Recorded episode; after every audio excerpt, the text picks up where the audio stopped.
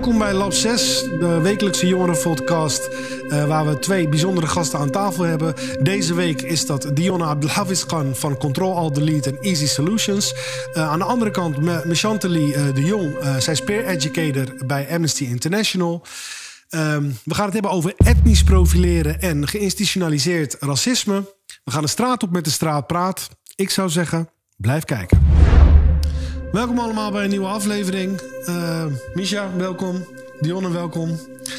Uh, Michantely, ik uh, begin bij jou. Kan je eens kort vertellen wie je bent en wat je in het dagelijks leven doet? Ja, ik uh, ben een uh, Rotterdammer allereerst. Rotterdam-Zuid om specifiek te zijn. Heel okay. trots over. Ik ben achtentwintig jaar oud. Uh, ik ben nu nog student. Hopelijk uh, ben ik over een maandje klaar met afstuderen. Ik doe leisure management. En in mijn vrije tijd doe ik eigenlijk van alles en nog wat. Waaronder dat ik werk als peercoach bij Amnesty International. Ik doe wat modellenwerk. Ik zit in de kunsten, vind ik heel erg leuk om te doen. Uh, ja, ik ben een beetje overal, maar uh, dit soort dingen... Veel. Ja, nee, moet toch. Het is goed voor de ziel. Goed. Um, waarom zit je hier aan tafel? Om mijn ervaring te delen eigenlijk met etnisch profileren. Uh, ja. Vanuit mijn werk, maar ook mijn eigen persoonlijke ervaring die ik daarmee heb gehad. Ja, want... Um... Je bent uh, peer educator bij Amnesty International. Uh, hoe is dat uh, ontstaan? Uh, puur uit een uh, vacature, uit een Facebookgroep verspreid van... goh, we zijn op zoek naar peer educators. En uh, ja, ik had al een paar jaar dat ik bezig was met die onderwerpen... en ook wat uh, programma's heb gevolgd bij wat organisaties in Nederland... waaronder Easy Solutions. Waardoor ik ook wat meer wist. En ik had iets van, goh, ik heb van mensen begrepen... dat ik best wel goed ben in het uitleggen van dingen. Ik denk van, ja, als ik dat nou kan inzetten... om jongeren, zoals jongeren uit mijn buurt, zeg maar... te kunnen helpen om de dingen beter te begrijpen... ook voor zichzelf, om zich te kunnen weren. Ja. Eigenlijk rechten en plichten, dat hele gebeuren. Dan waarom niet? En toen heb ik gewoon een e-mail geschreven uh, van... goh, ik ben geïnteresseerd. En toen ben ik op gesprek gekomen... en toen een training. En nu zijn we drie jaar denk ik alweer verder. Wat is de doelgroep? Uh, mbo'ers, grotendeels. Niveau één tot en met vier heb ik gedaan. En ik kom grotendeels wel op witte scholen... maar dat is vaak op aanvraag. Scholen vragen dan eigenlijk een workshop aan... en dan komen wij als peercoaches aanzetten met een boekje... en ons eigen les, lesplannetje, zeg maar, eigenlijk voor de dag.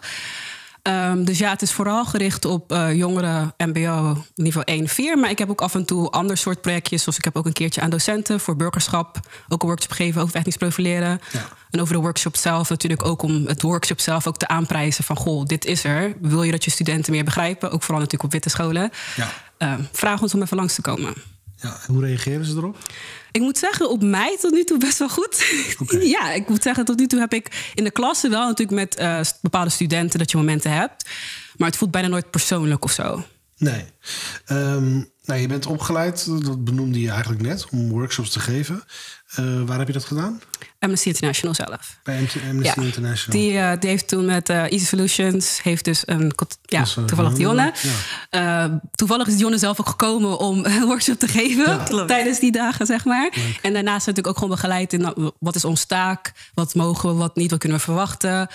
Um, en natuurlijk de tips gekregen en de tools. Maar verder krijgen we wel, en dat vind ik zelf prettig natuurlijk... de mogelijkheid wel om zelf de lessen naar onze eigen hand om te zetten. En om echt te reageren op de klassen waar we er zelf zijn.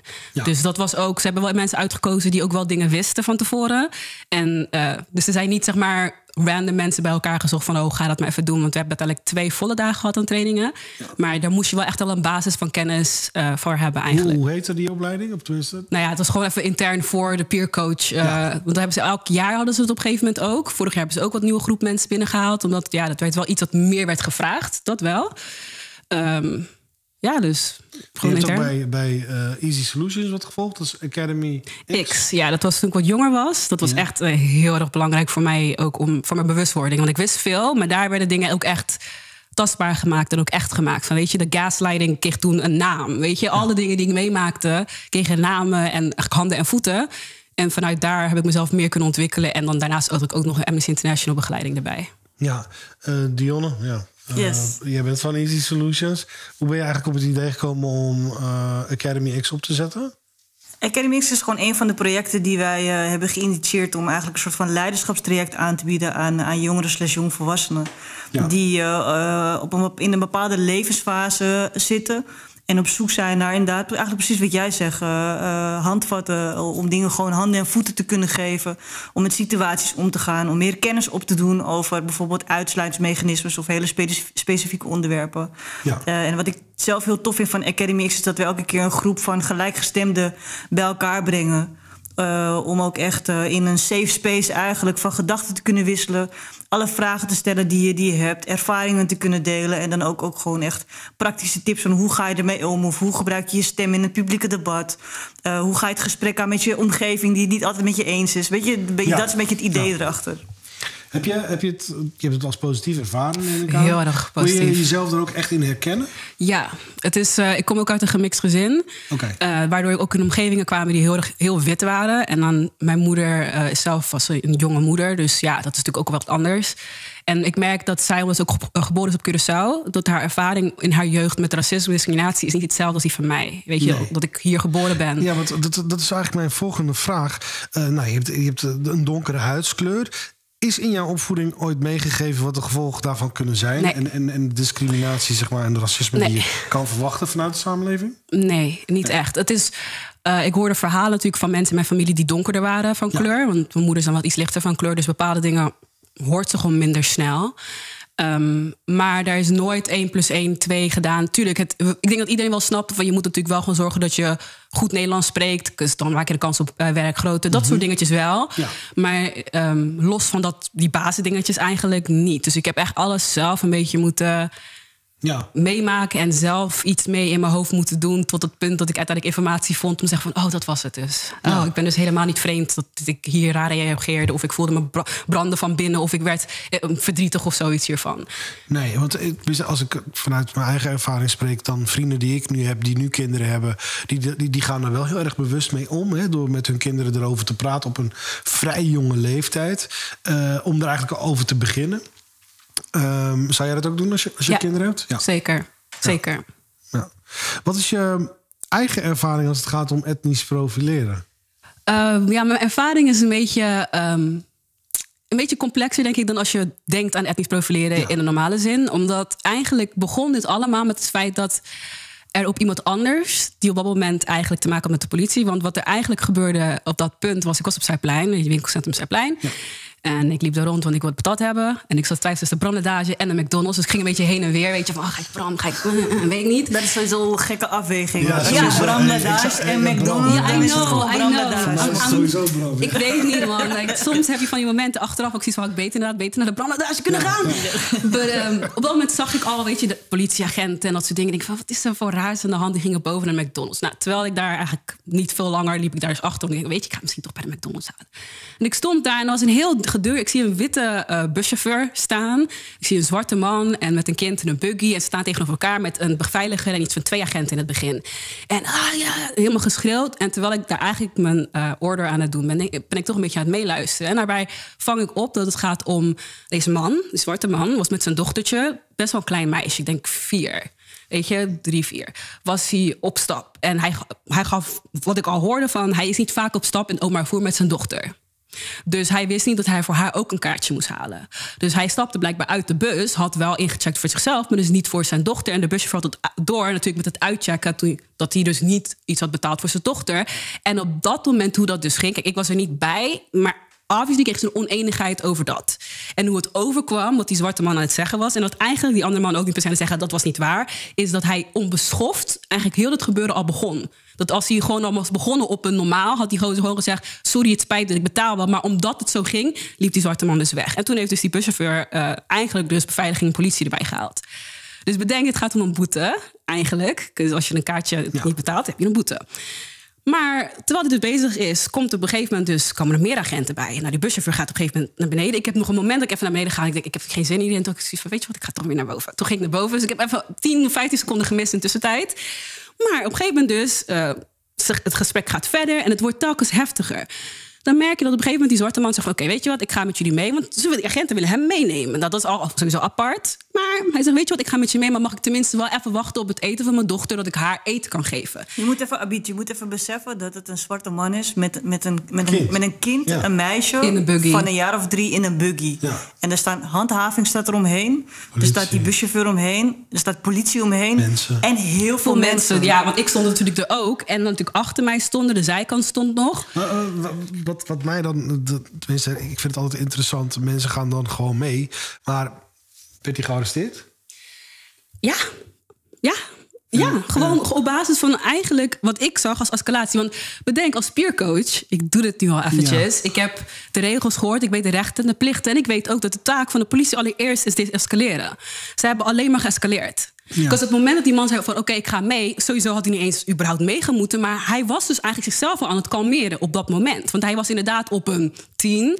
En terwijl hij bezig was, merk je toch iets van... weet je wat, ik kom hier niet uit. Oké, okay, mag ik tenminste even... Dus dat was eigenlijk het moment waarop de politie even hand ook had kunnen uitreiken. Politie met vinger in zijn gezicht alsof het een klein kind was. Nee, je komt nu met ons mee. Hm. En gewoon op dat... Ja, het was, het was heftig. En wel bent natuurlijk... Hoe reageerde het kleine meisje?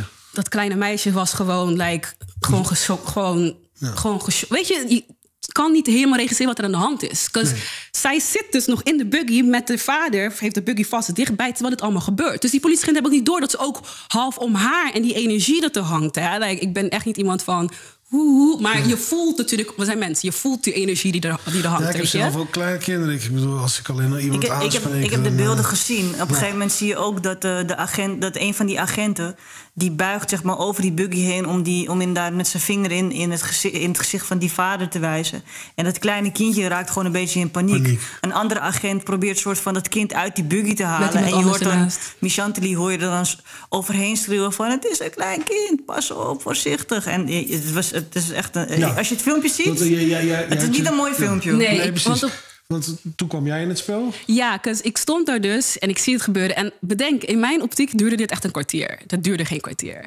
Omdat ik was aan het nadenken, wat kan ik nu hier doen? Dus het eerste wat ik wil doen, gevoelsmatig, is iets doen. Maar dat kan ik niet. Ik bedoel, kijk naar me, ik, ben, ik kan sowieso niks. En daarnaast de politie. Like, je moet wel slim zijn. Dus oké, okay, wat kan ik nu doen? Het eerste wat ik eigenlijk begon is, er stond agent, een vrouwelijke agent naast mij. Ja.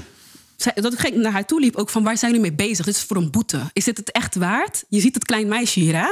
Is ja. het echt waar dat zij zo meteen een trauma heeft voor een boete? Voor een boete, een boete. Gewoon, gewoon niet, niet op reageren, niets. Niet, wat, wat kan je zeggen? Want ze weet dat ik gelijk heb. Ja. Ze weet dat ik gelijk heb. Dus na dat puntje, weet je wat, fuck, ik moet wat doen. Dus ik pak mijn telefoon en begin te filmen.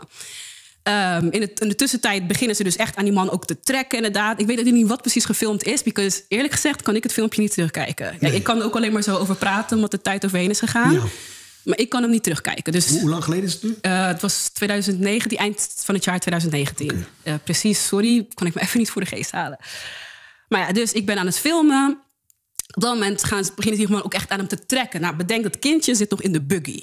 Dus terwijl ze met de grond aan het trekken ben, hij houdt die buggy vast. Want logisch, als jou als lichaam iemand zit, wat je doet, je lichaam verstijft. Mensen vergeten ook de normale menselijke reacties die je hebt als ja. iemand aan je zit. Ja. Weet je? En op dat moment dat hij bijna naar de vloer komt, op een gegeven moment pakt volgens mij wel een agent en een andere bijstaande pakt dan dat meisje vloep zo uit de buggy. Bede bedenk Oeh. dat nog steeds, dat meisje kent die twee mensen dus ook niet. En op dat moment kies van, oh fuck. Dus ik, op dat moment loop ik een beetje aan de zijkant. Ik wil... Ik wil wel eens ruimte geven, want ik weet dat dat een van de dingen is. Ga niet storen. Maar ik wil natuurlijk wel dat het zichtbaar is. En van waar ik stond kon je niet goed zien wat ze bij die man aan het doen waren. Dus ik loop een beetje linksom achter. En uh, op een gegeven moment sta ik zeg maar, met mijn kont tegen de, uh, waar je zeg maar, het eten vandaan krijgt. Wel gewoon ruimte nog houden. En ik ben aan het filmen. En, die, en een van die agenten draait om, ziet dat ik aan het filmen ben. En reikt eigenlijk best wel hard. Probeert hij echt die camera uit me, uit basically weg te tikken. Op dat punt raakt hij met, uh, raakt hij met mijn, raak ik met mijn camera dus mijn lip. En springt mijn lip open. Dat doet pijn. Ja. Ten eerste, je had no business trying to touch me. Ja. Ten tweede, ik heb morgen een shoot. Want ik doe ook modellenwerk. Ja. Dus ik denk, fuck, heb ik nu zo'n lip. Terwijl ik gewoon een shoot heb waar mensen gewoon ook voor geïnvesteerd hebben. Dus... Eerlijk gezegd, uit paniek. Het was niet eens naar hem toe. Want ik ben ook geen gewelddadig persoon. Ik ben geen uh, agressief persoon of whatever. Ik ben welkom uit Rotterdam-Zuid. Komt er kankerlul eruit. Because het deed fucking veel pijn. En op een moment zegt hij, ja, oké, okay, je gaat mee. Hm. Bedenk, hè, de man die zogenaamd zo bezig is met dit. Laat dat los om nu zich over mij te gaan uh, bezig ontfermen, inderdaad. Hij begint aan me te pakken. En, en op dat moment voel je op het moment van... Are you, is this really happening right now? Je, ik voel het, hè? Is this really happening right now? Is this really... Ja, jij gaat mee. Aan me trekken, aan me trekken, aan me trekken. Gewoon mij tegen, de, zeg maar, de, diezelfde waar ik dus tegenaan stond... mijn kont daar overheen gooien, daar overheen, naar de vloer toe. Ik lig aan mijn gezicht op de vloer. Telefoon zit achter in mijn hand. Nou, ik ben hypermobiel, dus het deed niet zoveel pijn, dit. En ik merkte, omdat ik dus wat verder met mij kon... wilden ze me dus op de grond krijgen. Het was echt iets... Voor hun was het niet van, oh, als je gewoon... Nee, ze, ze moesten even laten zien wie baas was. Nou, ik lig dus op de grond... Uh, nek doet pijn, knie doet pijn, alles. Ik vraag dus tussentijd, kun je tenminste de telefoon uit mijn fucking hand pakken? Want ik ben arm. Ik kan geen nieuwe telefoon veroorloven als ik kapot val. Dat is het eerste waar ik aan denk. Heb je de politie gevraagd? Of? Politie gevraagd. Okay. Dus zij zitten op mij. En ondertussen zegt die man tegen me anders van, ja, kan jij... Zoveel mensen stonden er dat hij een andere agent gewoon kon zeggen... kan je haar eventjes uh, doen? En dat hij verder kon ontfermen over de zwarte man die ze over de grond hadden. Nou, toen werd ik opgepikt... Uh, naar beneden, uh, tegen het raam aan bij de Specsavers. Die man kwam ook naar beneden. Die andere zwarte man ziet van, wat de, gebeurt hier nou? Like, ja, ze had een probleem, ik aan het filmen was. En op dat moment natuurlijk, je werd gewoon een beetje pist, eerlijk. En ik merkte vooral de, de right, dat gevoel van... oh, wij hebben juist ge, gehandeld van de politie... terwijl het totaal niet het geval was. Daar kan ik heel slecht tegen. Dus ik moet zeggen, ik ben ook een beetje half in debat gegaan daar... met wat politieagenten. En elke keer was het van draai je hoofd, draai je hoofd. En dan met echt geweld, hè, onnodig. Ja. Ik was, ik ben je niet aan het uitschelden. Ik ben je niet aan het... Ik doe letterlijk jou niets aan. Alles nee. is begonnen vanwege jullie. Is het ook, denk je niet, de onzekerheid van de agenten? Het is uh, een combinatie van... ze zijn gewend dat als zij iets doen... dat er niemand is die ze op dat moment kan bevragen... op waarom ze iets hebben gedaan, op bewijzen... dat overkomt als iets anders dan hyper-emotioneel. Ja. En ik was gewoon letterlijk aan het zeggen van... ik weet niet waarom jullie denken dat dit oké okay is. Jullie eerste taak is de-escalatie. Hebben jullie niet gedaan, jullie zaten al fout. Hm. Toen zeiden ze, nee, jij zit fout. Omdat ze natuurlijk dachten te weten wie ik was. Want ze zien een zwarte vrouw. Ik was gewoon in de buurt, dus ik had gewoon een rok aan... mijn slippers aan. Weet je, ik ja. merkte ook wat die beeldvorming... daar heel erg bijspeelde. En zodra ik mijn mond opendeed... en er kwam iets uit dat niet alleen maar was wat ze hadden verwacht. Nuttig was, zeg maar. Ja, dat was van, oh, daar kunnen we niks mee. En dan was van, eh, en dan werd het alleen maar pissiger eigenlijk. Ja. Nou, richting de auto natuurlijk. En dan merk je al dat extra dra draaien van je... Van Krijg je handboeien zo? Ja, handboeien om alles. En dan ook extra omdraaien op je rug. Hè? En dan even ja. extra. En het ding is, het deed bij mij geen pijn. Dus again, ik ben hypermobiel. Maar ik denk aan alle mensen die dat niet zijn. Nee. Die hadden echt gewoon last gehad voor weken nog... naar alles wat ze bij mij hebben gedaan. Ja. In de auto, nou... Ik denk, nu is het tijd om stil te zijn. Dus nu ben ik alleen. En uh, ik ga nu naar het bureau, dus ik moet nu tactisch gaan zijn. Um, dus bedenk, ik ben ook zwaar depressief al vijf jaar. Hè? Dus op dat punt trok ik mezelf naar binnen. Komen aan, natuurlijk de semel dingen. Ik had een beetje wiet, hebben ze weggegooid. En nog steeds een beetje boos over. Van lef dat jullie me een beetje wiet hebben weggegooid. Dus van die kleine dingetjes ga je dan irriteren, toch? Want jij kan niks anders weet je, doen op dat punt. En dan ja, dan word je een, een ja, hoe noem je dat? Een, ik, ik wil de juiste terminologie begrijpen. Je wordt voorgeleid. Ja, en dan waar je dan wordt neergezet. Ik wil niet iets zeggen dat niet klopt. Uh, uh, yes, um... uh, voor de officier van justitie? Of tenminste? Ja, als je eventjes moet wachten. In, uh... Uh, je wordt in een soort celletje gezet. Ja, celletje. Ja. Ja, ja, ik wil niet dat straks... dat het een andere iets is of dat een andere naam heeft... dat het heftiger overkomt. Je moet wachten tot het officier langskomt... Ja. om uh, eigenlijk met jou in het gesprek te gaan. Of klopt. Ja. En dan werd mij verteld... ja, dat kan tot zeven uur duren... En toen vroeg ik aan die gozer, dat was ook de enige persoon van kleur trouwens... want het waren allemaal witte mensen die het allemaal hebben gedaan. De enige persoon van kleur die ik zag was op het bureau zelf, die deed administratief werk. En die persoon ging me dus ook leiden. En toen zei ik van zeven uur. Dus voor iets dat niet eens overduidelijk is of ik het heb gedaan of niet... moet ik nu zeven uur zitten? Zei ze van ja, en als je dus uh, advocaten wil hebben... dan kan het nog langer duren ook nog. Hm. Nou, toen zei ik van ja, nee, dan hoef ik dat natuurlijk dus niet... want ik wil gewoon zo snel mogelijk weg. En dan, want heb je aangifte gedaan? Kan, waar, waar, hoe ga ik dat doen? Hm. Dus wat er gebeurde is, vervolgens zat ik daar, eerste uur. Je hebt geen tijdsbesef, dus geen klok, er is niets binnen. Er is niets om je te prikkelen ook. Hè. Dat is wat mensen ook vergeten. Dat het feit dat je in een, in een ruimte wordt gezet waar er niets prikkelend is... er is geen raam, is nee. ook onmenselijk. Ja. Dat doet iets met je hoofd. Maar ik bedoel, toen ze je arresteerden, hebben ze je op je rechten gewezen? Nee. Um, um, zijn ze op het bureau nog met je verder in gesprek gegaan... van wat de reden is dat je me bent meegenomen? Dat kwam um, na de tweede persoon. De tweede persoon die bij mij binnenkwam... want de eerste kwam iemand anders, was een beetje een hoofdpersoon in de politie. Ik weet mm-hmm. niet precies meer wat mm-hmm. het was, het spijt me zeer... Maar hij, kwam een beetje mij, hij probeerde mij een beetje een slecht gevoel te geven wat ik heb gedaan. Maar ja, dat kan je niet doen, want ik weet dat ik niks fout heb gedaan. Maar dat gaf mij wel zoiets van, oh, jullie zijn echt manipulerend ook. Als ik zit hier iets voor anderhalf uur... dan komt een of andere man binnen die eigenlijk er niets mee te maken heeft... die ook hier niet per se over gaat. Die komt mij vertellen van, waarom heb ik dat nou gedaan? Waarom moest je dat nou doen? Alsof ik iemand had aangevallen. Ja. Alsof ik uit, weet je, uit mezelf... Was die persoon ook uh, zelf aanwezig? Die was niet aanwezig. Okay. Dus het was gewoon een random ass dude die een beetje mij kwam, uh, de les kwam lezen. Het voelde heel erg denigrerend. Ja. Het voelde heel erg alsof een of ander... Want dat was natuurlijk witte man. Die kan mij even vertellen waarom hij, waarom hij niet snapte... waarom iemand zoals ik dat zou hebben gedaan. Because ze hadden natuurlijk in ieder geval gezien... dat er niets op mijn strafblad stond. Ja. En de tweede persoon? De tweede persoon was dus een vrouwelijke agent... die dus mijn verhaal kwam uithoren. Dat soort dingen natuurlijk. Want ze moeten een heel uh, verslag ervan gaan schrijven... Nou, procesverbaal. Ja, ja, dankjewel. Uh, zij kwam dus binnen en uh, toen mee. En toen dat hele gebeurde uitgelegd. Waar ze ook toegaf van, nou ja, ik had jou zelf niet meegenomen als je dat had gezegd. Het voelde heel erg een beetje als bad cop, good cop. Wat ze aan het doen waren. Mm. En ik kon dat niet heel erg waarderen. Because you're trying to manipulate me. Ja. Was dat trouwens ook de eerste politiecontact ever? Op zo'n manier, op zo'n manier voor mezelf wel. Ik had wel, omdat andere mensen bijvoorbeeld... Um, ja, uh, vals geld hadden of zoiets. En ik was met hun. En ja, ja, ja. dan moet je mee. Maar nooit... Ik heb... Ik ben een huismus, ik ben een, ik ben een heel ja. saai mens.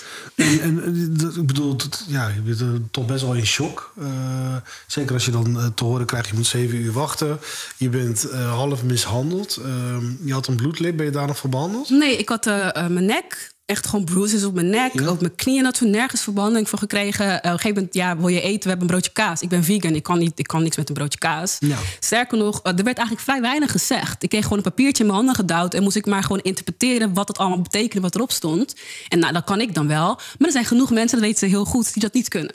Nee. Ze hebben ook niet gevraagd of ik nog... Weet je, dat, dat horen ze eigenlijk ook te doen. Kunnen je zeggen van, het staat niet zwart op wit. Maar dat vind ik apart voor mensen die toch een hulpzame functie hebben.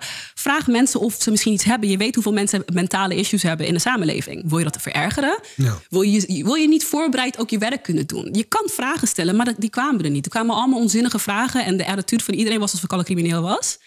Ja. En alsof ik al iemand elkaar, alsof ik een politieagent in elkaar had geslagen. Zo word ik behandeld. Oké, okay. nou, dat, dat is natuurlijk oneerlijk en onrechtvaardig, dat gevoel. Als ik ook je verhaal hoor, dan denk ik ook van... ik, ik weet ook niet wat ik in zo'n situatie had gedaan.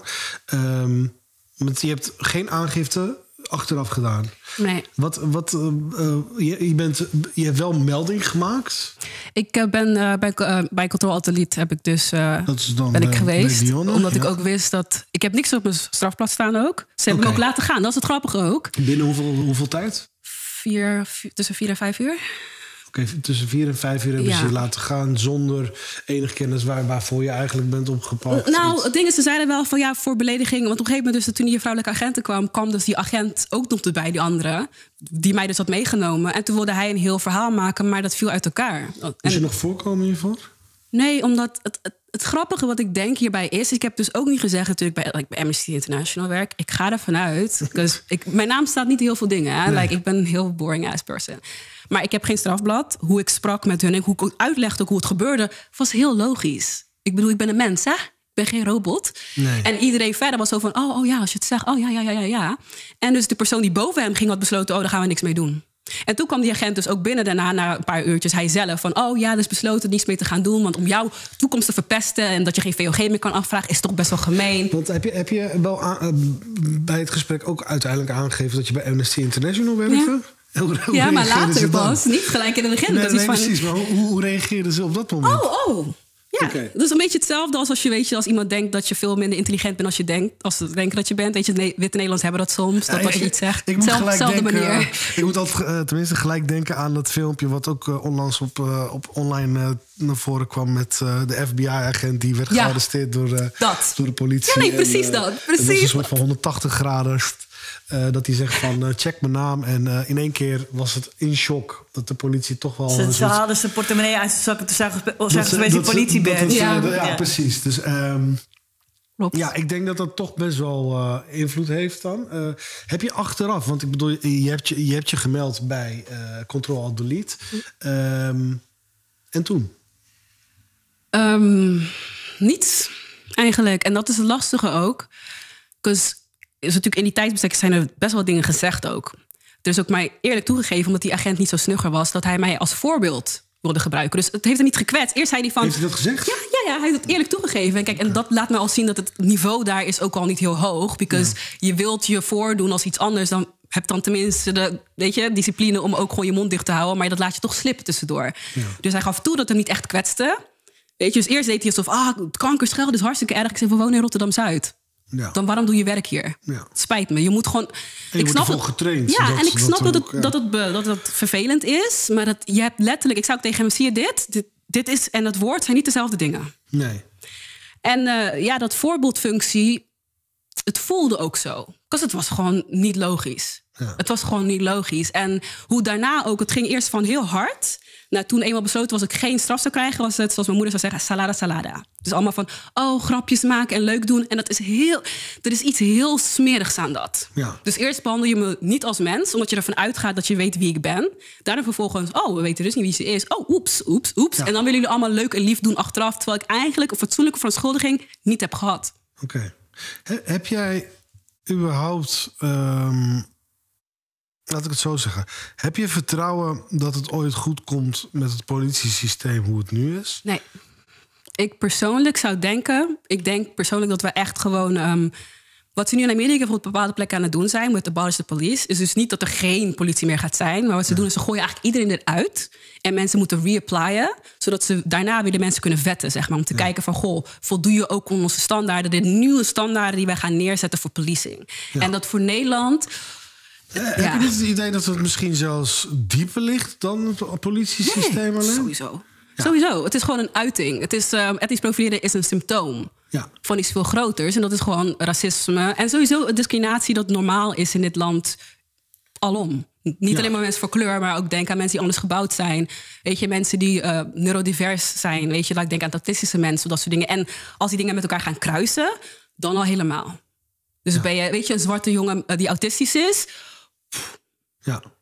Wat doet, uh, want u werkt natuurlijk ook voor Amnesty International... wat doet Am- Amnesty nu bijvoorbeeld... naar aanleiding van de, de, de situatie in, uh, in, in Amerika?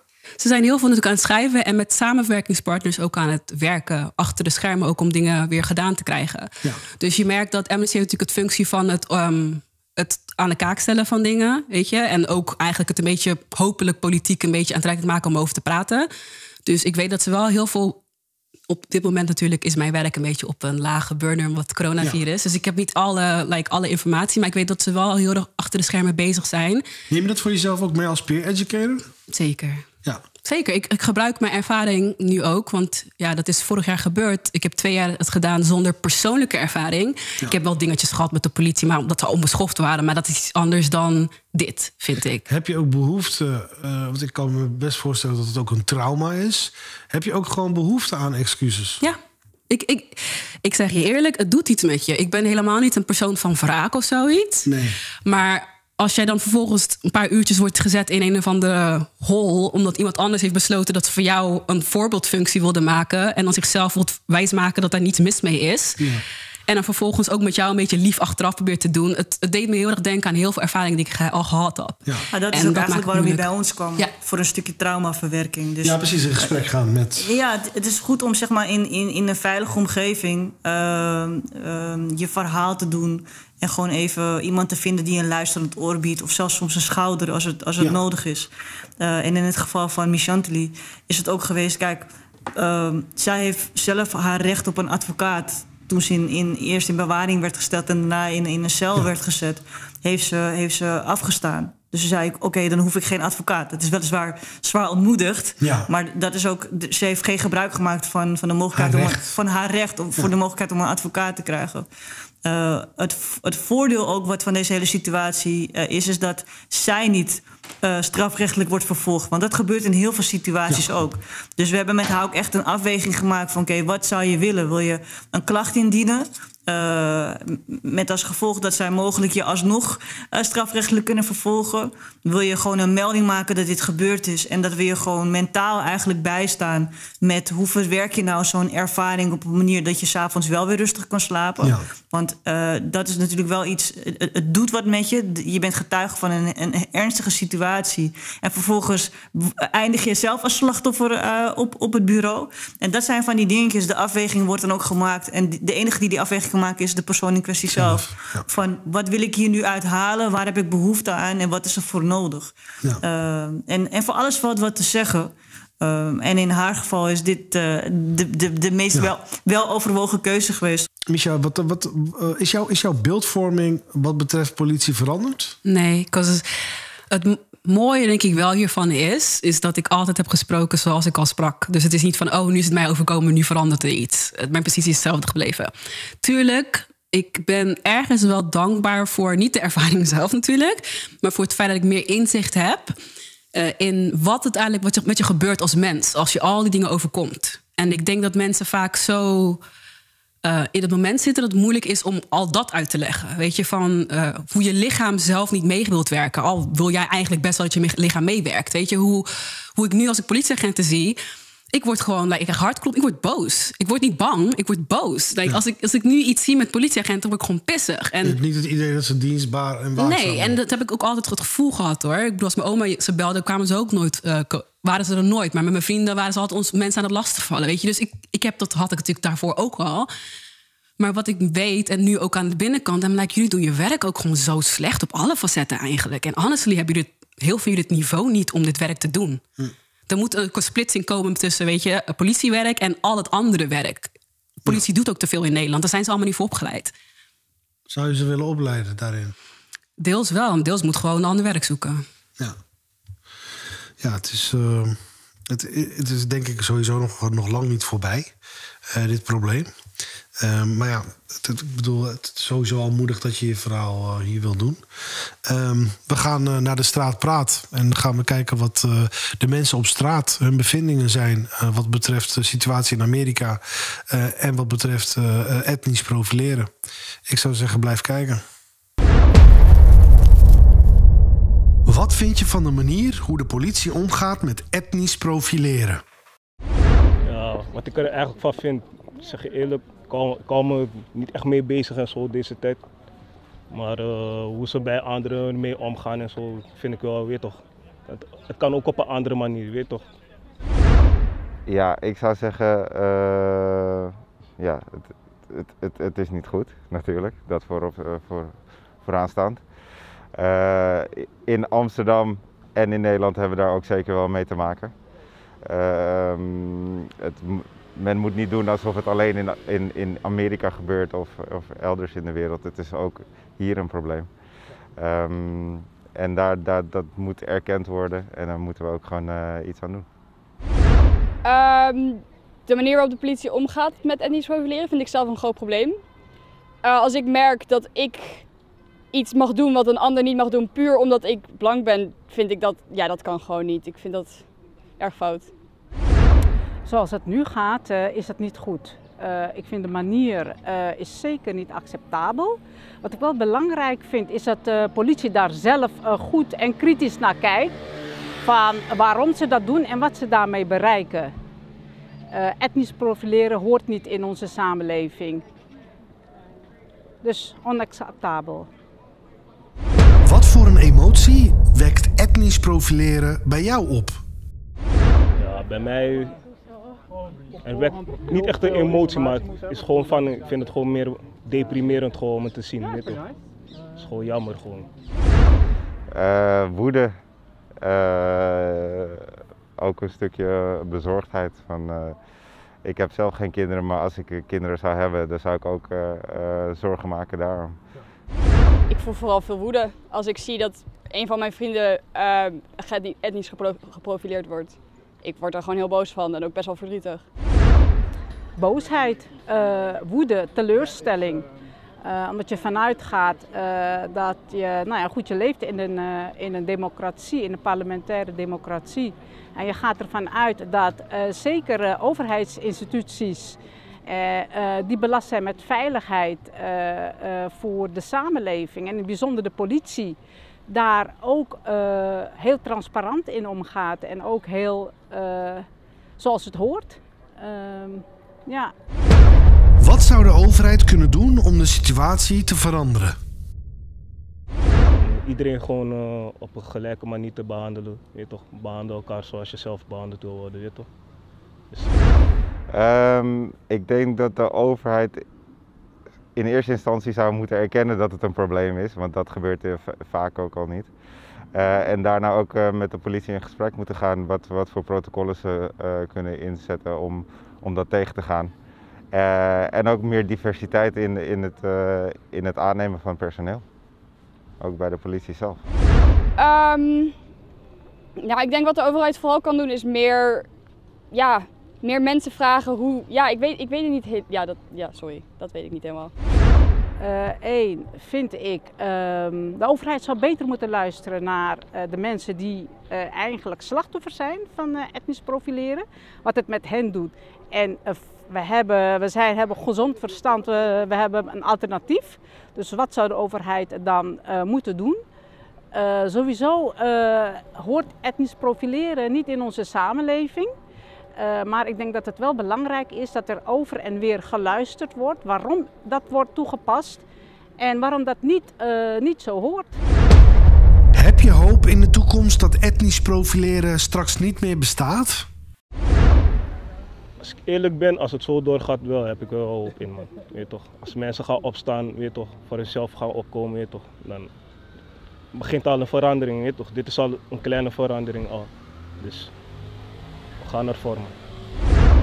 Ik hoop het, uh, ik hoop het zeker wel dat het straks niet meer bestaat, maar ik hoop ook dat, uh, uh, ja, inderdaad, dat we dit soort gesprekken in eerste instantie niet, niet, niet eens meer hoeven te hebben. Nou, hoop wil ik altijd wel houden. Dus ja, ik hoop het wel, maar ik heb er niet heel veel vertrouwen in. Want ja, ik denk dat het ergens ook wel in de mensheid en vooral de, de samenleving, hoe wij het nu hebben, dat het er eigenlijk wel een beetje in zit. Ik heb een klein sprankje hoop, ja, want uh, ik, heb, uh, ik heb laatst op LinkedIn heb ik een bericht gezien van politiechef uh, Midden-Nederland. En dat is een, uh, een gekleurd uh, iemand.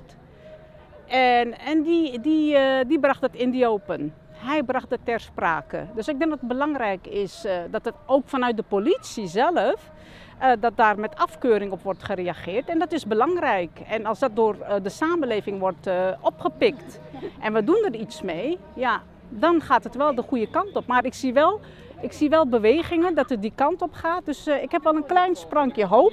We moeten daar alleen alert op blijven. Niet alleen praten en uh, zeggen van ja, zo hoort het niet. Maar ook de daad bij het woord voegen. En ik hoop dat we dat blijven doen. En zo'n demonstratie is goed om aandacht uh, voor dit soort zaken te vragen. Maar belangrijker is, wat doe je na de demonstratie? En wat doe jij als, uh, als burger? Uh, wat, wat kan jij betekenen? Ja, als je, ook als je geen slachtoffer bent geweest. Wat wil je betekenen voor, uh, voor, de, ja, voor andere mensen die daar wel mee te maken hebben? Want dat is echt wel serieus. Het doet mensen echt pijn. Het is beschadigd. Het zet jongeren op achterstand. Dus uh, nee, ik, uh, ik hoop dat het de goede kant op gaat en ik zie dat het ook wel uh, die kant op gaat, dus laten we het zo vasthouden.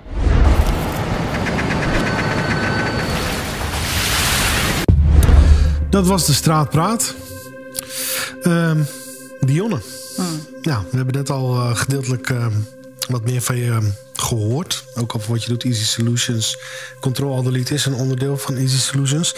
Um, Hoe ben je eigenlijk op het idee gekomen om Control All Delete uh, op te zetten? Jeetje, wat een vraag. Ja, hè? Ja, ja. Gewoon, en, dan, en dat in twee minuten zeker. Ja. Uh, nee, dus, ik bedoel, etnisch profileren. Met Control All Delete zetten we ons in tegen etnisch profileren. Ja. En tegen buitenproportioneel politiegeweld. Ja. Um, en dat is niet iets van nu. Dat is echt iets wat al generaties speelt. Uh, niet alleen in Amerika, uh, maar over de hele wereld. En dus ook in Nederland. Um, als je kijkt naar mij bijvoorbeeld. Mijn moeder is een Française, mijn vader is Surinaams.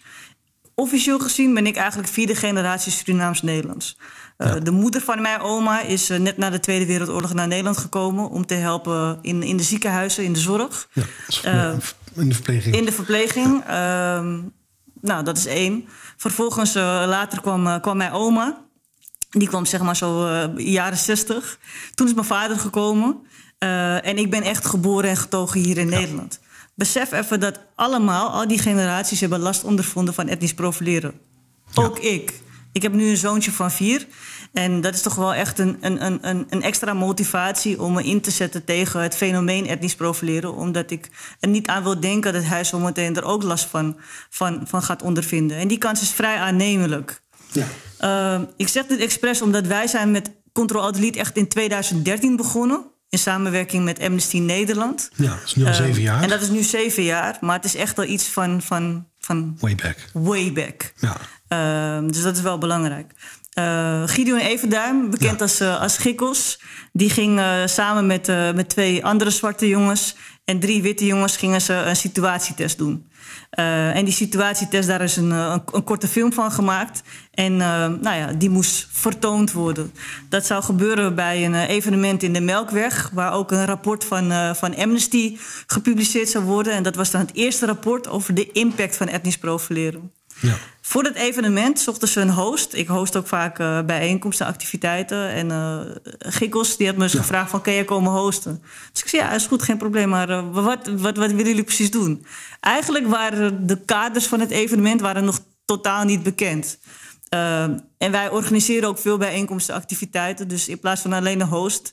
Uh, werd ik eigenlijk ook opeens een soort van mede-organisator. Okay. Uh, en in plaats van mede-organisator zei ik van... hé, hey, maar dit thema, zeker gezien nu de verschillende elementen die er liggen... daar kunnen we veel meer mee. Ja. En toen zijn we eigenlijk met een soort van uh, drie slimme koppen... hebben we echt Control All Delete uh, bedacht, geïnitieerd. En dat was toen het eerste evenement in de Melkweg... waarbij we gewoon een, een stevig signaal hebben gegeven... en etnisch profileren als... maatschappelijk vraagstuk op de, op de politieke agenda uh, hebben weten te zetten... en uh, publieke aandacht voor hebben kunnen krijgen. Ja.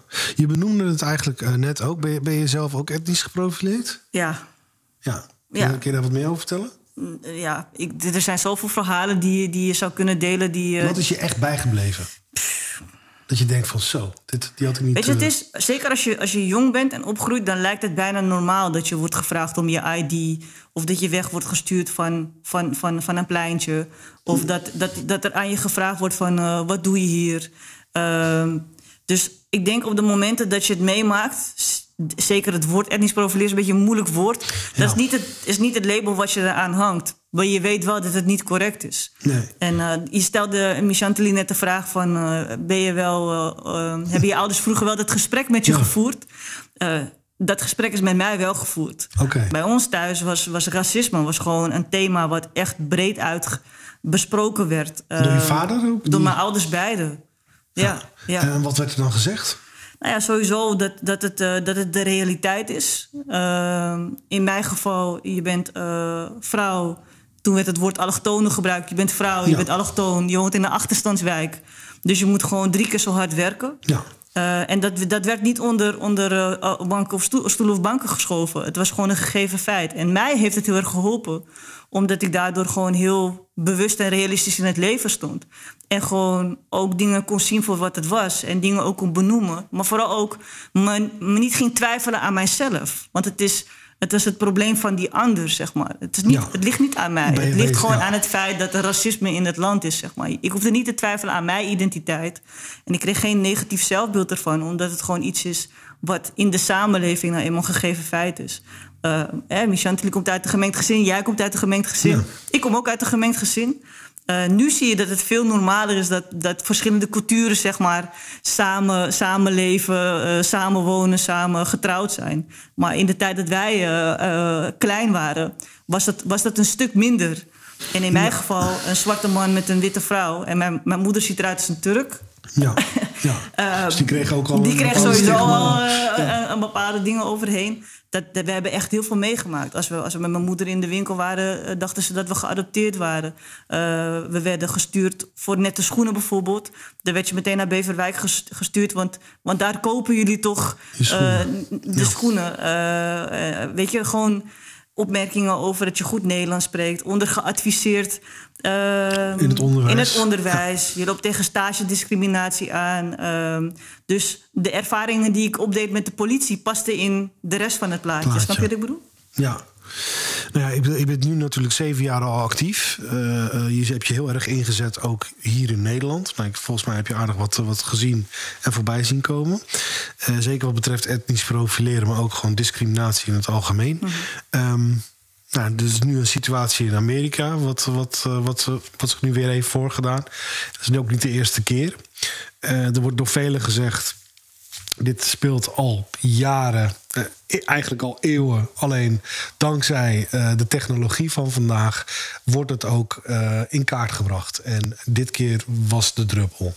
Wat, wat vind jij van de situatie wat zich nu voordoet in Amerika? Dus wat, wat in Amerika plaatsvindt is super heftig. Ja. Uh, maar het gebeurt hier ook. Het grote verschil is alleen de schaal waarop het plaatsvindt. Als je kijkt naar, naar politiegeweld of etnisch profileren... dat overkomt daar duizenden mensen op jaarbasis. Ja. Uh, hier praat je over tientallen. Ja. Uh, in ieder geval politiegeweld, waar iemand ook echt komt te overlijden, zeg maar. Uh, onder de verantwoordelijkheid van de politie. De schaalgrootte is niet te vergelijken. Maar we moeten niet doen alsof George Floyd ja. iets is van Amerika en wij hier in Nederland uh, dat niet kennen. En dat nee. is heel erg interessant om te zien. Omdat Nederland van oudsher altijd bezig is met wat er buiten de grenzen plaatsvindt. Ja. Maar we kijken vooral niet naar, naar, naar de problemen die we hier in, in, in ons eigen land hebben. Ja. Uh, en dat is wel, daar valt wel wat voor te zeggen. Ja, ik, ik weet nog heel goed een, een interview in negentien tachtig, geloof ik. Toen was er een, een donkere Amerikaan, ik ben even zijn naam kwijt. Um, en die waarschuwde Nederland al dat het niet hetzelfde zou moeten worden als um, in Amerika. Of dat zijn jullie kinderen. En ik ben even zijn naam even kwijt. Heel bekende gozer is het, heel bekend. Ja, is ik weet niet, maar het klinkt nu een beetje alsof ome Abid ons gaat vertellen nee, wat, nee, het, het, uh, wat het, het, het is. is um, oh, ik vind het echt heel erg ja, dat zijn naam niet weet. Hij is een bekende uh, spreker, schrijver ook. Hij heeft in Parijs gewoond, dat soort dingen. Ja, um, ja. Ik, weet, ik weet welke film hij, het over hij heeft. Hij leeft niet meer, laat had, ik het zo stellen. Het gaat over Haarlem volgens mij. Over ook. Klopt, Haarlem, ja. Breukelen. Uh, heel bekend. Hij is, oh, I Am Not Your Negro. Daar, dat ja. is zijn... Um, Daar, oh! Ik was de naam kwijt, heel uh, erg. James Baldwin. Ja, ja is ook zo, dit is zo erg. Ik schaam me echt. Het is schaam me echt. Het duurde iets langer, sorry daarvoor. Het is echt even ja, ja, ja. TikTok, TikTok. Ja, dat, dat ja. was hem, Ik ja. zit helemaal in, die, in, in de vibe van, zeg maar, Malcolm X, nee, Martin King. Malcolm X, nee, nee, nee. Dat zeg is, maar, uh, Farrakhan, maar je zat in de... Yeah. Nee, want dat, ja, Malcolm X, ik bedoel, we hebben, we hebben Malcolm X gehad, we hebben Martin Luther King gehad. Um, ja, bij ons thuis hingen posters van hun. Ja. Daar een poster van Malcolm X. Ik ben opgegroeid met kennis over de Civil Rights Movement. Mijn tweede naam is Farah. Ja. Als je mijn moeder vraagt, dan ben ik vernoemd naar Farah Diba, de vrouw ja. van de Shah van Perzië. Ja, ja. Uh, maar als je mijn vader vraagt, dan zegt hij naar Farrakhan. Dus ja. Ja. dat zegt al iets over hoe maats, maatschappij, ja, maatschappij bewust ik opgevoed ja. ben. En, en dat het niet raar is dat ik doe wat ik doe. Nee, nee dat is... Um, want uh, je benoemde het net, Malcolm X. Nou, volgens mij is, uh, is het uh, nu een paar dagen geleden dat... Nee, was het nou een paar dagen... Ja, volgens mij niet zo lang geleden dat hij uh, vijftig jaar overleden is. Tenminste, dat is wat ik had begrepen. In ieder geval, het leeft nog steeds. Eigenlijk alles wat er in die tijd werd besproken. Martin ja. Luther King, uh, same thing. Uh, we zijn nu twintig twintig. George Floyd en uh, um, nou, nog meer. We hebben in twintig vijftien uh, Mitch uh, Henriquez, als het goed is. Ja, dus in George Nederland. Floyd is in Amerika. Ja. En, en, we, en, en we, wij, er wordt in Nederland steeds gesproken over Mitch Henriquez. De, ja, de, de, twintig vijftien het ene heftige geval in twintig vijftien. Maar we zijn vanuit Control All Delete monitoren we de mensen die overleden zijn onder de verantwoordelijkheid van de politie. Sinds tweeduizend zestien. Uh, het is nu juni twintig twintig en in die hele periode hebben wij eenenveertig mensen uh, geregistreerd. Vanaf tweeduizend vijftien? Vanaf, tweeduizend, vanaf, vanaf tweeduizend zestien. Die zijn overleden? Er zijn eenenveertig mensen overleden onder de verantwoordelijkheid van de politie sinds tweeduizend zestien. En daarvoor zeg ik, we moeten niet doen alsof Mitch Henriquez de enige is. Ik bedoel, laten we, laten we vooropstellen, elke persoon die overlijdt onder de verantwoordelijkheid van de politie is er één te veel.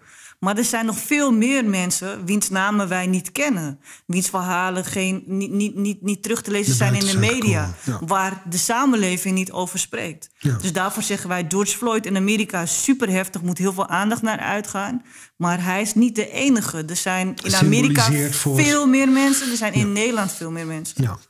Nou, de situatie van George Floyd is, is eigenlijk een standrechtelijke executie. Mm-hmm. Om het zo te zeggen. Uh, voor de jongeren thuis... Uh, betekent dat veroordeeld zonder schuldig te zijn bevonden. Wat kunnen wij en de jongeren thuis daar zelf van leren? Uh, moeten de jongeren uh, meer leren over hun rechten? Want... Ja, ik denk dat het sowieso goed is dat, dat, dat, je, dat je meer kennis opdoet over jouw rechten en plichten in de samenleving over verschillende onderwerpen. Ja. Of het nou gaat over, over onderwijsrecht, of het nou gaat over uh, of, of in, in contact met, met de politie. Vanuit Control Delete focussen we ons heel erg op, op het contact met de politie. En ja. dan leren wij ook van oké, okay, wanneer ben je nou, wanneer moet je je I D tonen? Wanneer mag er preventief gefouilleerd worden? Wat is verstandig als het gaat om uh, een, een, een, een situatie wat, er heel, wat heel erg escaleert, dus wat er heel ja, broeien uitziet. Ik weet even ja. niet hoe ik dat moet zeggen.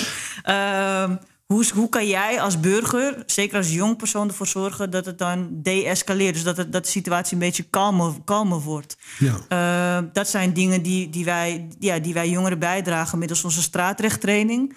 Maar je moet ook simpeler denken aan van welke houding kan je het beste aannemen. Wij zeggen bijvoorbeeld tegen jongeren op het moment dat je politie ziet, uh, haal, haal je handen uit je zakken. En als je al in contact staat met de politie, zeg wanneer je je handen uit je zakken haalt. Ja. Want anders kan het als een soort van onverwachte beweging worden ja. ervaren.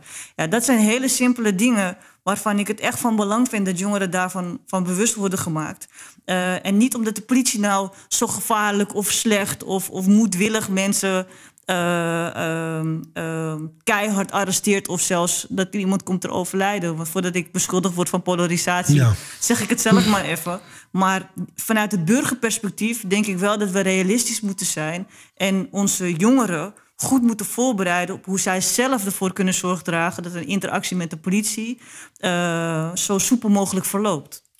Denk je dat, dat, je, dat dit ook niet onderwijsmateriaal is die Natuurlijk. ze eigenlijk op scholen zouden moeten krijgen? Ja, zeker. Ik vind sowieso dat er veel meer... We hebben, er is een mooi vak burgerschap, ja. citizenship op, uh, op school. Uh, maar ik vind dat daar uh, te weinig aandacht wordt besteed aan, aan dingen die jongeren dagelijks mee te maken hebben.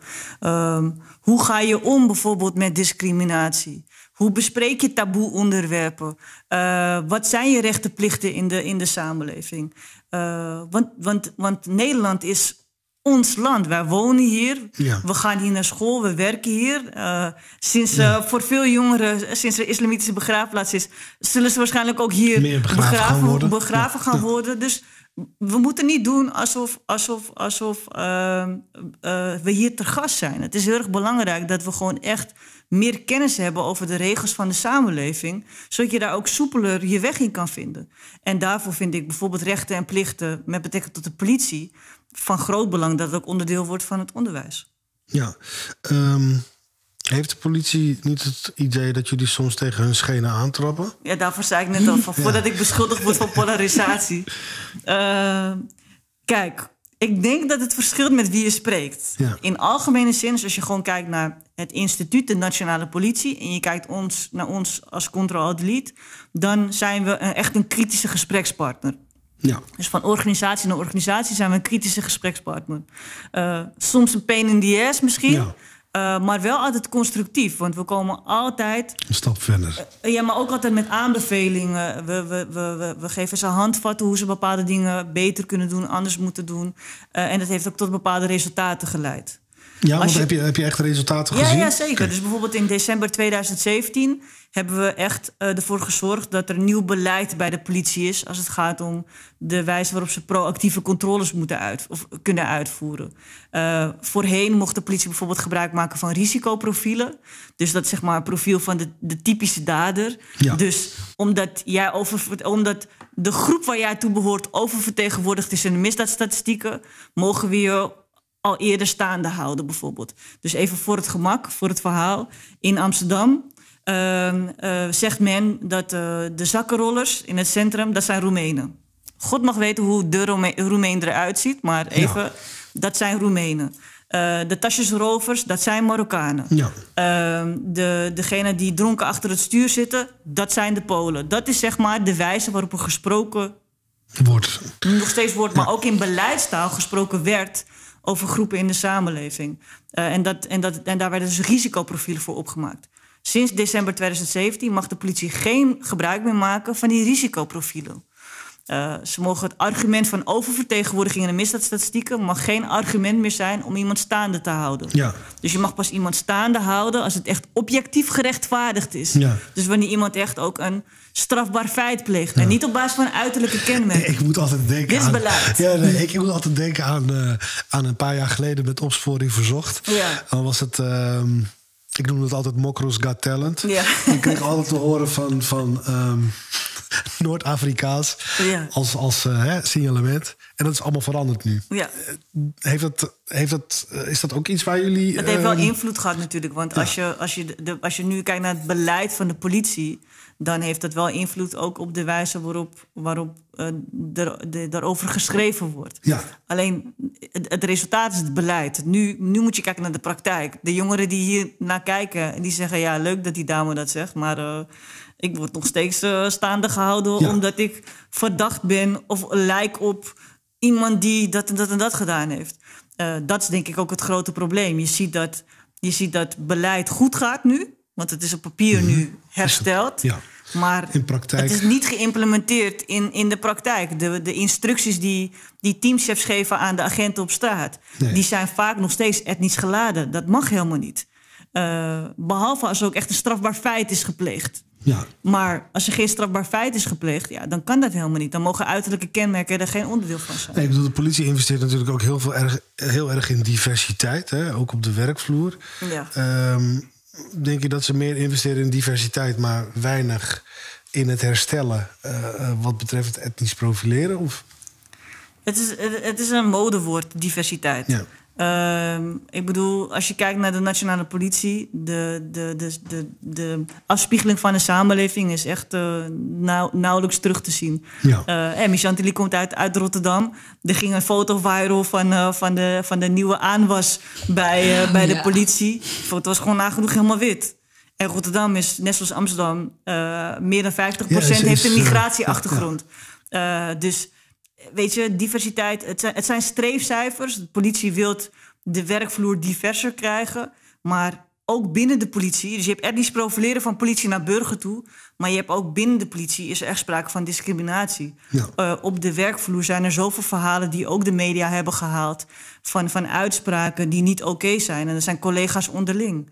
Ja. Uh, maar, maar het gaat ook over de taal die gebezigd wordt op de werkvloer. Dus bijvoorbeeld, uh, ik zei vanmiddag nog bij A T vijf... Uh, Edam hebben ze een straat, dat noemen ze de Gaza-strook. Ja. In Almere hebben ze een pleintje, dat heet Apenheul. En zo kan ik wel eventjes doorgaan ja. Ja. naar de wijze waarop er gesproken wordt... over, over uh, plekken en groepen in de samenleving. Ja. Het feit dat die taal gebruikt wordt, dat is al problematisch genoeg. Met, uh, uh, ja. Een van de dingen, wij geven ook soms trainingen bij de politie. En dan zeg ik ook van, hoe kan het zo zijn dat wanneer je... Je bent op een horecaplein, drie mannen... Die misdragen zich. Drie witte gasten. Jan is een klootzak die je mee hebt gemaakt. En Mohammed is opeens die kut Marokkaan. Hoezo ja. is die etniciteit van die persoon... Speelt hij zo'n grote rol? Speelt hij zo'n grote rol, terwijl het gewoon twee mannen zijn... die zich misdragen hebben. Ja. Het staat los van hun etniciteit. Maar je ziet nu dat continu mensen wel gecriminaliseerd worden... op basis van hun etniciteit. En dat ja. is denk ik een probleem. Ja, zeker. Um, ja, ongeveer dertig jaar geleden um, hadden we eigenlijk zo'n gelijknamige situatie. Uh, net zoals met George Floyd nu met Rodney King. Dat er geloof ik vijf of zes agenten uh, volop aan het inslaan waren op Rodney King. En dat werd toen ook gefilmd. Um, die waren vrijgesproken als het goed is. Die ja, politieagenten. Ja, ja. Dat was toen een hele probleem. Daarna geweest. kwamen de rellen in, uh, in L A. Mm. En dat was best heftig. Mm. Um, Volgens mij zijn daar ook gewoon allerlei... Ja, er zijn eigenlijk een hele bewegingen vanuit ontstaan. Ik geloof dat N W A in die, in die tijd ook uh, met, uh, met uh, Fuck the Police album kwam. En nou ja, in ieder geval, er, er was heel veel om te doen. Um, nu, dertig jaar later, uh, zien we weer eigenlijk hetzelfde politiegeweld opnieuw gebeuren. Met uh, George Floyd natuurlijk uh, als voorbeeld. Verwacht je dat dit over dertig jaar nog steeds is? Ja, ik denk niet dat dertig jaar geleden het met Rodney King was... en nu dertig jaar later met Nee, nee daarvoor was het er ook al in dat het in beeld is. Dat het ja, een beetje opgenomen wordt. Ik bedoel, in, in die tijd was het al heel bijzonder dat ja. het werd opgenomen. Want het ging om een persoon die net een camera had gekocht... Klopt. En die wou hem testen. En ja. ja, goed, die had geloof ik beeldmateriaal van de eeuw ja. op dat moment. Ja, klopt. Uh, uh, um, Kijk, tegenwoordig is het vanzelfsprekend. Iedereen heeft een telefoon in ja. zijn zak. Iedereen kan, kan filmen. Ja. Ik denk ook dat dat uh, de kracht is hè, van deze tijd. Dat, net zoals wat, uh, wat Micha ook zegt, van ik, ik begon te filmen. Ja. Uiteindelijk ben je zelf slachtoffer geworden. Um, geeft dat meer kracht in deze tijd? Ja, wij, wij roepen sowieso op van, van filmsituaties. Uh, als je zelf in die interactie zit, film het van begin af aan. Meld ook dat je het filmt. Ja, wat, wat, wat zijn jullie? Mag je filmen? Je mag filmen. Je okay. mag filmen. Uh, dus, dus laat je niet gek maken dat het niet mag. Je, je mag filmen. Wat er wel zo is, is als er een situatie zich afspeelt... dan, uh, dan wordt er gevraagd of je... voldoende afstand gepaste neemt, afstand, gepaste ja. afstand neemt om te filmen. Vaak Wij zie zeggen, je dat ze ervoor, ervoor gaan staan. Dat zie ik zo de, vaak gebeuren. Ja, dat klopt. Je een situatie hebt en dat de politieagent... dan heb je een collega en die denkt, weet je wat... Is waar. Ga, ik ga ervoor staan, ja. zodat het toch even niet wordt gefilmd. Is waar. Eh, zodra je er omheen probeert te komen... dan wordt het eigenlijk een soort van irritante situatie. Klopt. En, en wij zeiden, zeg maar, voor, de, voor COVID negentien zeiden wij van... Uh, ja, ongeveer anderhalf, twee meter. Maar niemand wist precies hoe ver dat is. Ja, dat nu we de anderhalf, anderhalve meter samenleven. Ja. Dus nu weten we het allemaal wel. Uh, wat wij in ieder geval zeggen is... film niet zo, maar film op deze manier. Want als ik nu zo film, heb ik alleen jou op beeld. Ja. Maar wanneer ik zo film, staat de rest meer. ook op beeld. Dus veel meer op beeld. Dus dat is een, een belangrijke tip. Uh, een andere tip is, hou inderdaad gepaste afstand. Hoe beter afstand je bewaart... hoe beter ook het beeld is wat dan gebruikt kan worden... als eventueel uh, bewijslast.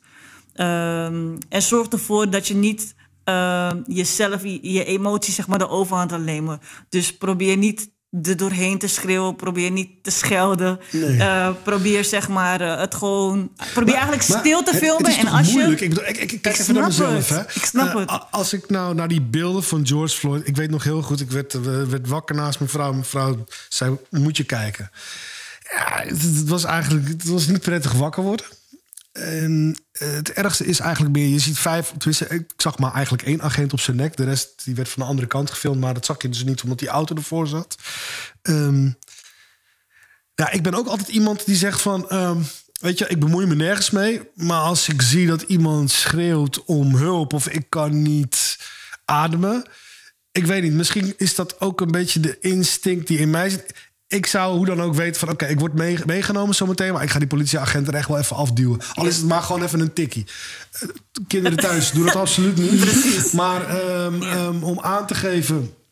Uh, um, je hebt ook wel een indrukwekkend postuur. Dus wanneer jij op de agent afstapt en zegt... hé, hey, doen jullie rustig, nou, wat? Ik, ik heb al dat kan ook wel helpen. Nee, maar ja, het kan ook een... juist wel helpen dat die man denkt van... oh, wacht even, wat gebeurt hier? Of die, of die vrouw. Ja, maar ik bedoel, dat... dat, dat um, um, Als, als je iemand ziet in zo'n situatie, uh, ook in jouw geval... Wat, wat, tuurlijk, je kan filmen.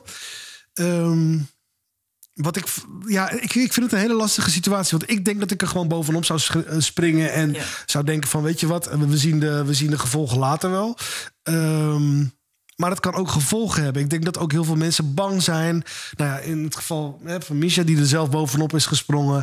Uh, eigenlijk ook al een beeldvorming had, maar... Eigenlijk is het menselijk instinct, ja. bij on, tenminste bij mij, ja. onrechtvaardigheid zien... wekt vaak uh, een bepaalde reactie op. Ja. Dat je soms misschien eens bewust bent van die tik die je hem geeft... of van ja. het duwtje die je hem geeft. Ja, um, ja, ja ik, ik, ik weet eigenlijk niet eens meer wat ik wou ja, zeggen. Ik denk, maar ik snap wel wat je bedoelt. Want, maar maar uh, dat is ook wat ik bedoel met, met, met wees je ook bewust van de realiteit...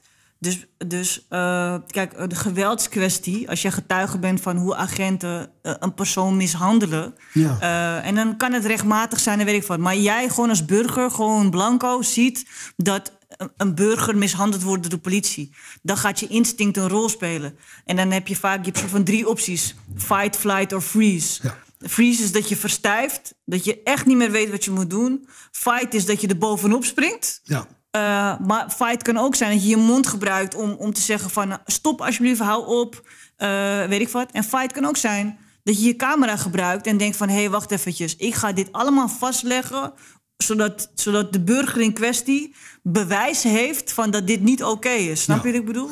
En flight is dat je ervoor kiest om de situatie gewoon te laten voor wat is. Dat je denkt van oké, okay, this is not Laat my battle. Ja. En, ik, en, ik, en, ik, en ik ga gewoon.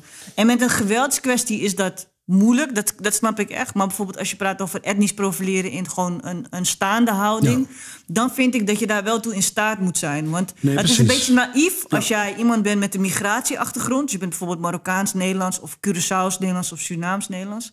En je bent verbaasd dat je staande wordt gehouden door de politie. Dan leef je niet in de realiteit. Nee.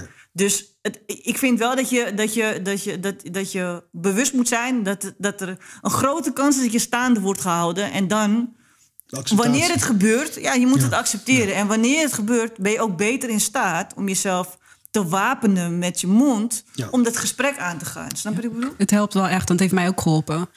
Dus ik maakte, de dingen die ik zei waren niet, um, daarna niet heftig of zo. Ik heb ze wel gewoon verteld van jullie snappen wel waarom dat allemaal is gebeurd. En daarna, toen het eenmaal klaar was en ik wist, oké, okay, nu ga ik mee, stil. En dan gewoon meewerken met alles. Ik heb ze niet eens, ze hebben niet hoeven vragen van doe je hand op, heb ik zelf gedaan. Alles zelf gedaan, spullen uitgaan, zelf gedaan. En gewoon niets meer zeggen. Je hoeft niet blij te zijn of zoiets. Maar weet je, like cool, calm and collected. Like be your, like your mom who ignored you when you did something bad. Weet je, dat is eigenlijk een beetje de energie die je moet geven. Gewoon doen wat ze willen. Sterker nog, doe het iets van voor. Dan kunnen ze je ook niet extra nog treiteren, because dat doen ze natuurlijk wel.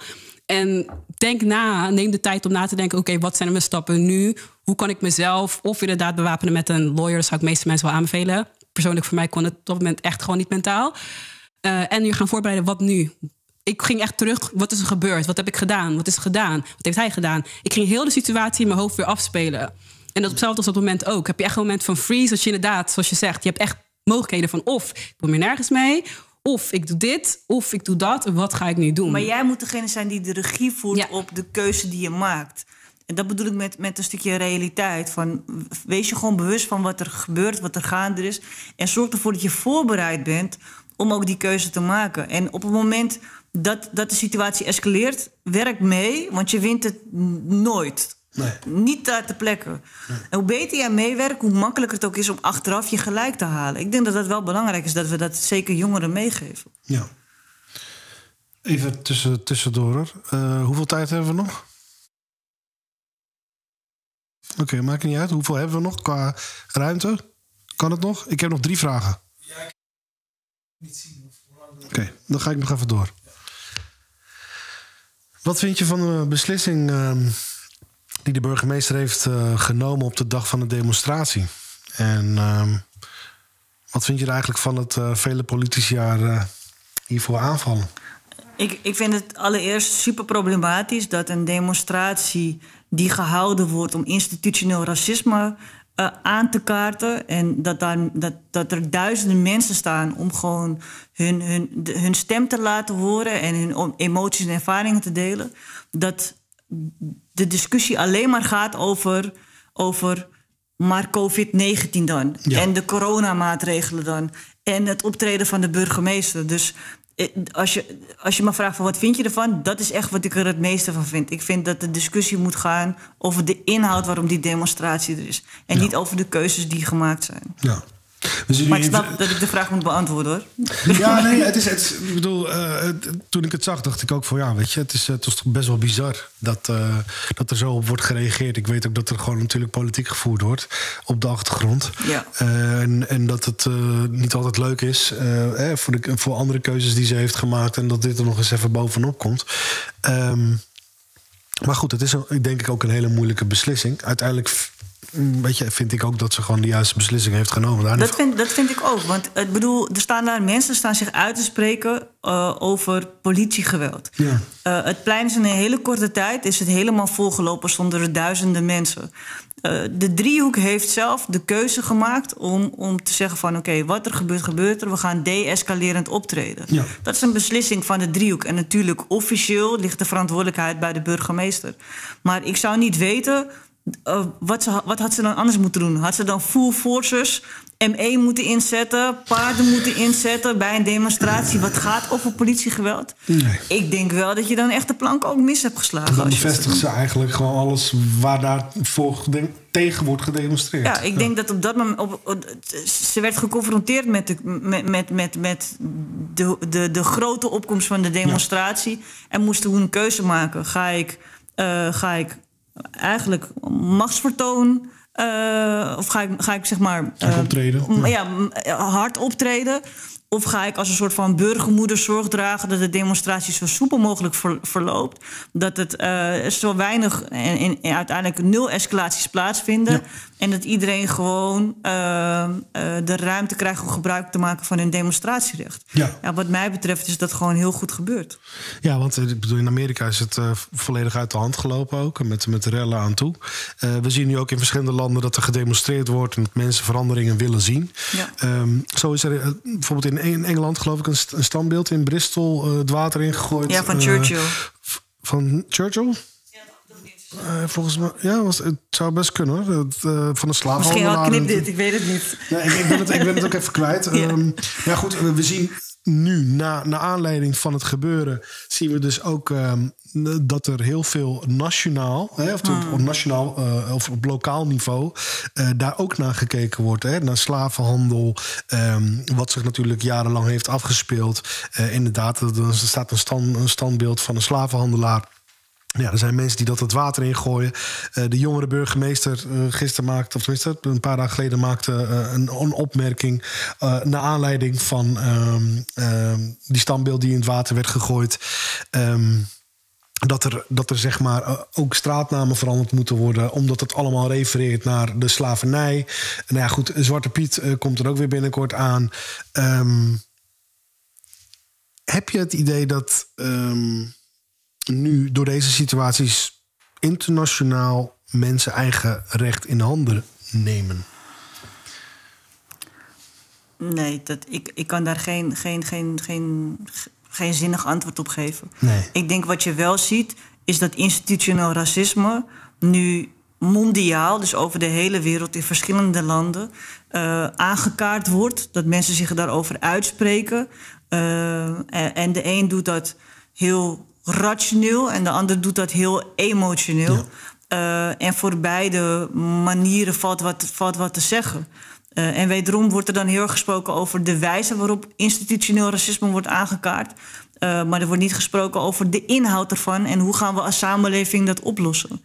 Uh, dus ik, ik voel niet heel erg de behoefte om me nu uit te laten over wat ik vind van de plunderingen of dat standbeelden ja, goed, dat, dat, zeg maar, in dat, het water worden nee. getrokken of Uh, nee man, we moeten het gewoon hebben over wa waarom mensen nu de, de straat op gaan ja. en, en, en, en, en demonstreren. En dat er eindelijk gewoon aandacht is voor het feit dat gewoon racisme geïnstitutionaliseerd is. Ja. En dat we er als gehele samenleving onze verantwoordelijkheid voor moeten nemen, hoe we ervoor zorg dragen dat de positie van mensen met een migratieachtergrond gewoon verbeterd wordt. Sterk, want die ja. zijn ook onderdeel van de samenleving. Ja, ja. Maar heb je niet het idee dat door de plunderingen eigenlijk de essentie van het verhaal vervaagt?